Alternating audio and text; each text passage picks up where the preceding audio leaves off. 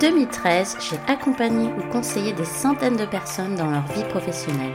Et aujourd'hui, j'ai décidé de partager mes connaissances, mes compétences et mon expérience car j'ai à cœur de vous aider à être plus heureux au travail. Sur cette chaîne, seul ou avec mes invités, je vous partagerai comment être plus épanoui en connaissant vos droits ou vos devoirs au travail et mieux encore en vous accompagnant à déterminer le métier fait pour vous.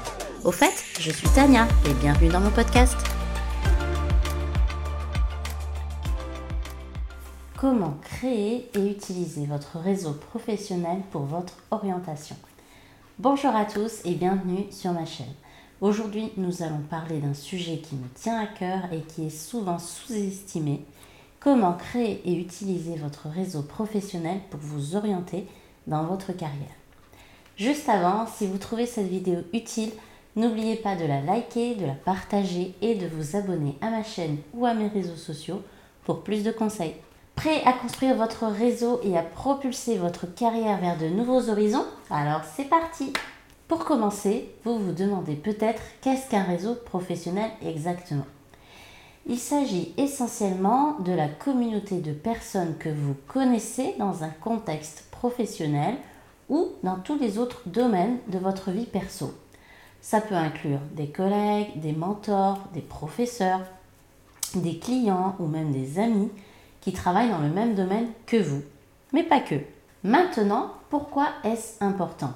Eh bien, dans le monde professionnel, on dit souvent que ce n'est pas seulement ce que vous savez, mais qui vous connaissez qui est important.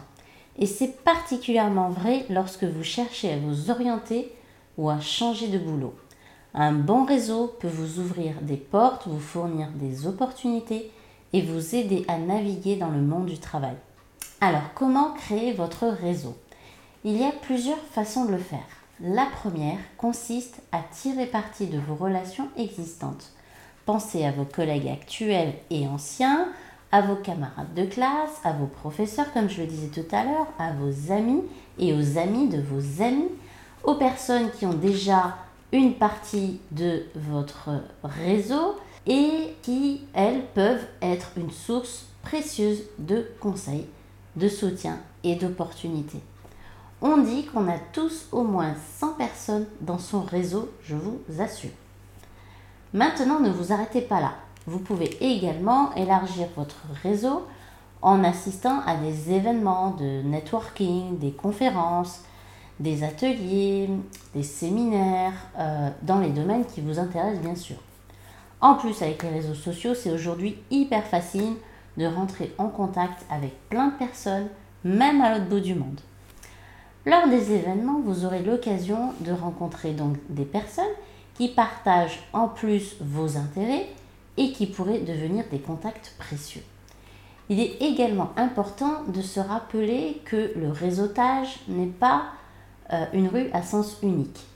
Il ne s'agit pas seulement de ce que vous pouvez obtenir des autres, mais de ce que vous, vous pouvez offrir. Peut-être pouvez-vous fournir des conseils, partager des ressources, aider quelqu'un à trouver une opportunité euh, dans les domaines que vous, vous avez déjà fréquentés, ou en le mettant en relation avec vos propres connaissances. Lorsque vous donnez de votre temps et de vos efforts à votre réseau, vous renforcez vos relations et vous créez une communauté de soutien qui peut vous aider à progresser dans votre carrière. Maintenant, comment utiliser votre réseau pour vous aider à vous orienter dans votre carrière? Il y a plusieurs façons de le faire. Tout d'abord, votre réseau peut être une source précieuse d'informations et de conseils, comme je vous le disais. Vous pouvez demander à des personnes qui ont déjà accompli ce que vous voulez faire de partager leur expérience et leurs conseils. Vous pouvez également obtenir des informations sur les tendances du marché, sur les opportunités d'emploi et sur euh, les compétences recherchées par exemple. Ou pourquoi pas demander à passer une journée avec quelqu'un du métier, voire même faire un stage par exemple. Votre réseau, en tout cas, peut également vous aider à découvrir des opportunités qui ne sont pas publiées. Et ça, c'est le plus important. On estime qu'environ 80% des offres d'emploi ne sont jamais annoncées publiquement, ne sont jamais publiées, mais elles sont comblées par le réseautage, c'est-à-dire les recommandations. C'est véridique.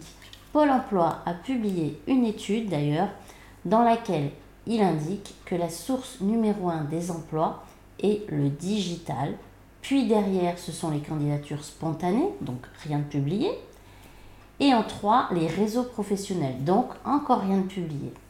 Et en quatre la cooptation, toujours rien de publié. Donc vous voyez à quel point avoir un solide réseau peut vous aider à découvrir tous ces emplois cachés et à mettre un pied dans la porte. Enfin, votre réseau peut vous fournir un soutien et des encouragements tout au long de votre parcours.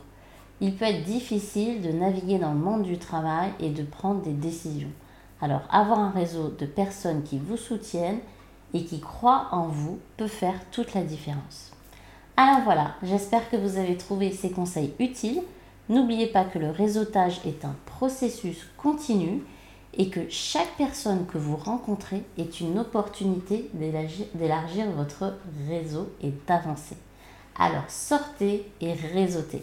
Merci de m'avoir regardé, je vous embrasse et surtout, surtout, choisissez d'être heureux. Bisous